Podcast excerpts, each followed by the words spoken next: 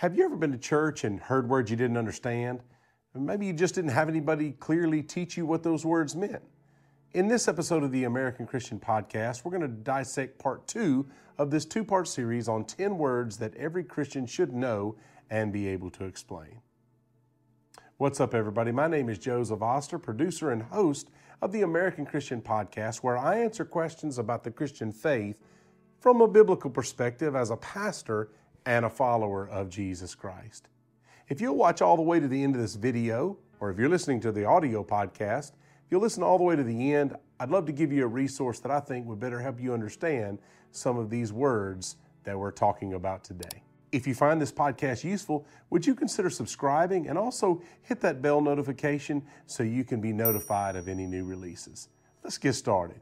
In part one of this two part series, we covered the words faith, grace, salvation, law, and gospel. If you missed that teaching, feel free to go back and watch it so it can catch you up. And we're going to go ahead and dive into number six. The first word we're going to talk about today is righteousness. You know, mankind at large thinks that God is satisfied with goodness. But I want to tell you today that God's standard has never been goodness. God's standard has always been perfection. According to Romans chapter 3 and verse 23, the scripture says, For all have sinned and have come short of the glory of God. That's an archer's term that means we've missed the mark, we've missed the bullseye. The bullseye is God's standard of perfection, and we have missed that.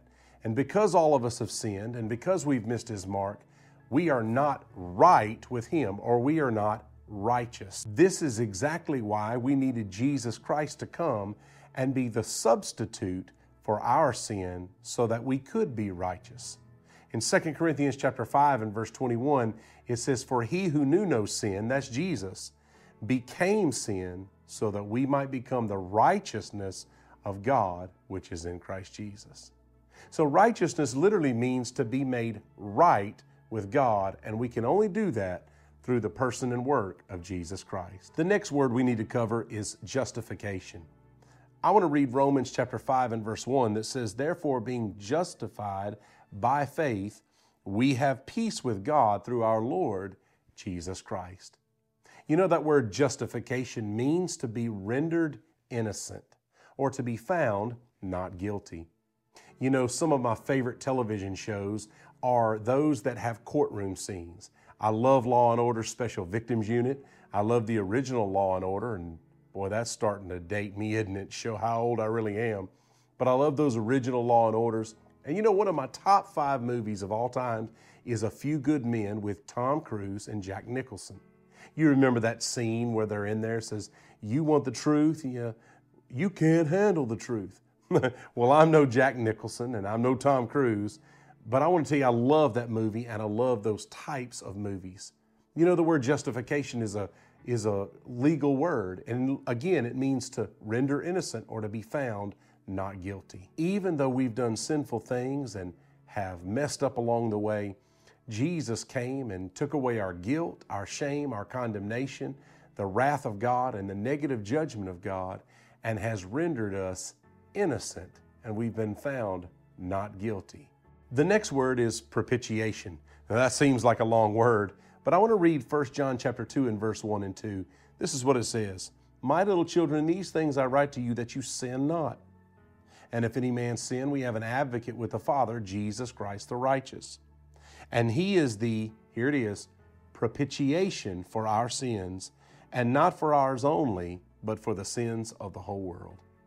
That word propitiation literally means appeasement or to appease or to satisfy or to be satisfied. Romans 3 24 and 25 read like this Being justified freely by his grace through the redemption that is in Christ Jesus, whom God has set forth to be the propitiation through faith in his blood to declare his righteousness for the remission of sins that are past through the forbearance of God.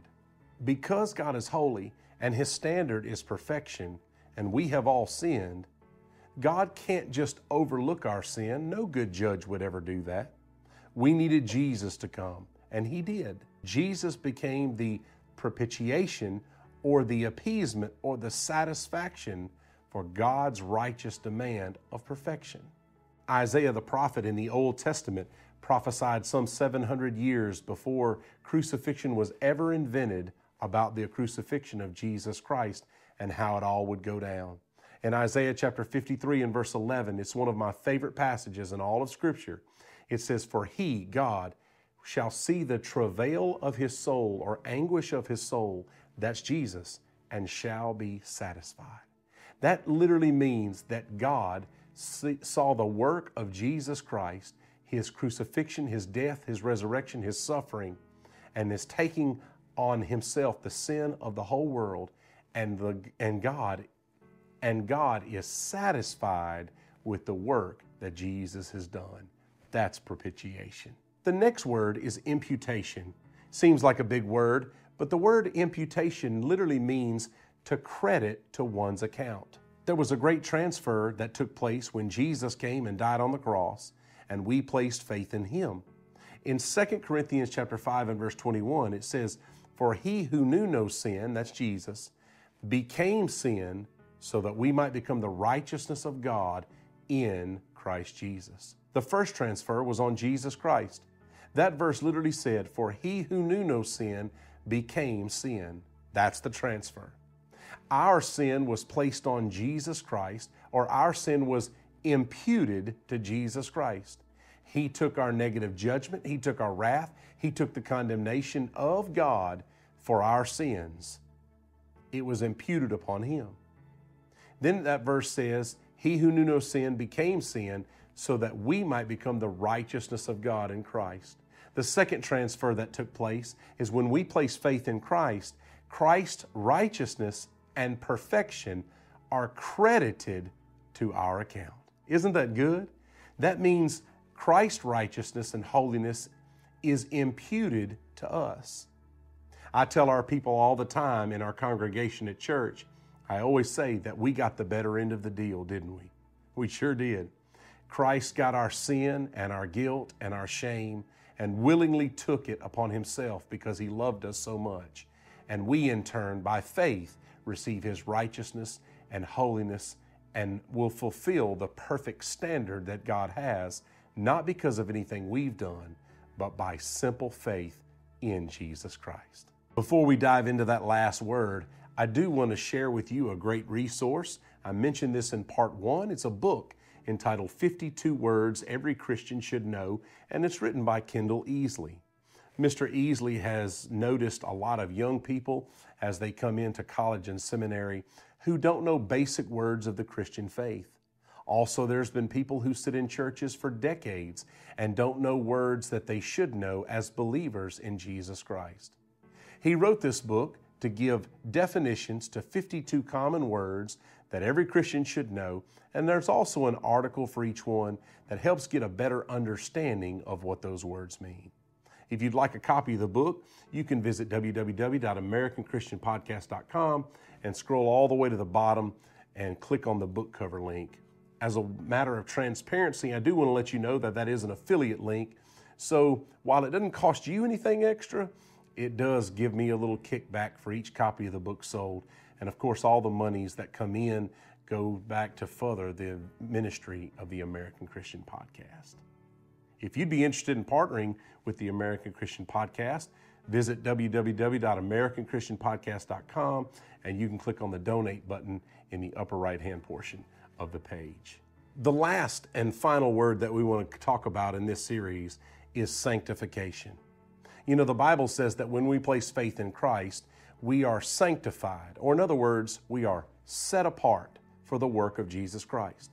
Now, positionally, the Bible tells us that when we place faith in the work of Jesus, that we are transferred from the kingdom of darkness into the kingdom of light, and that we are seated in the heavenlies. We are positioned with Christ in the heavenlies. But we still have to live on this earth, don't we? We still struggle with sin. And so this is an ever changing process of growth and maturity in continuing to be set apart for the work of the Lord Jesus Christ. Let me read John chapter 17, verse 18 and 19. Jesus is talking here. He says, As thou hast sent me into the world, even so I also sent them into the world. That's us.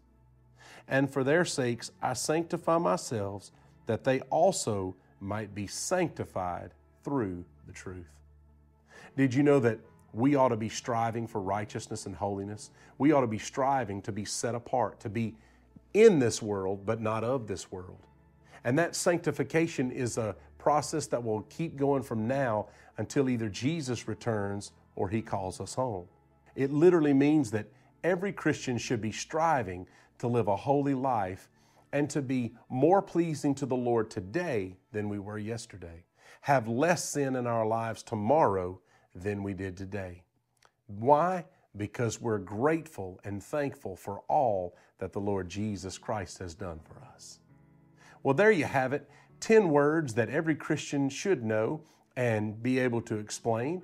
And I hope that this has given you some insight into those words so that you can better understand them.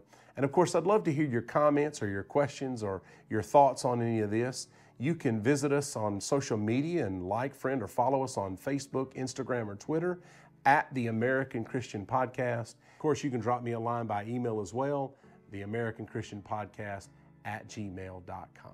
Before I leave you today, let me remind you of 1 Peter chapter 5 and verse 8 that tells us, "Be sober and be vigilant, for your adversary the devil walks around as a roaring lion seeking whom he may devour." Until next time, God bless you.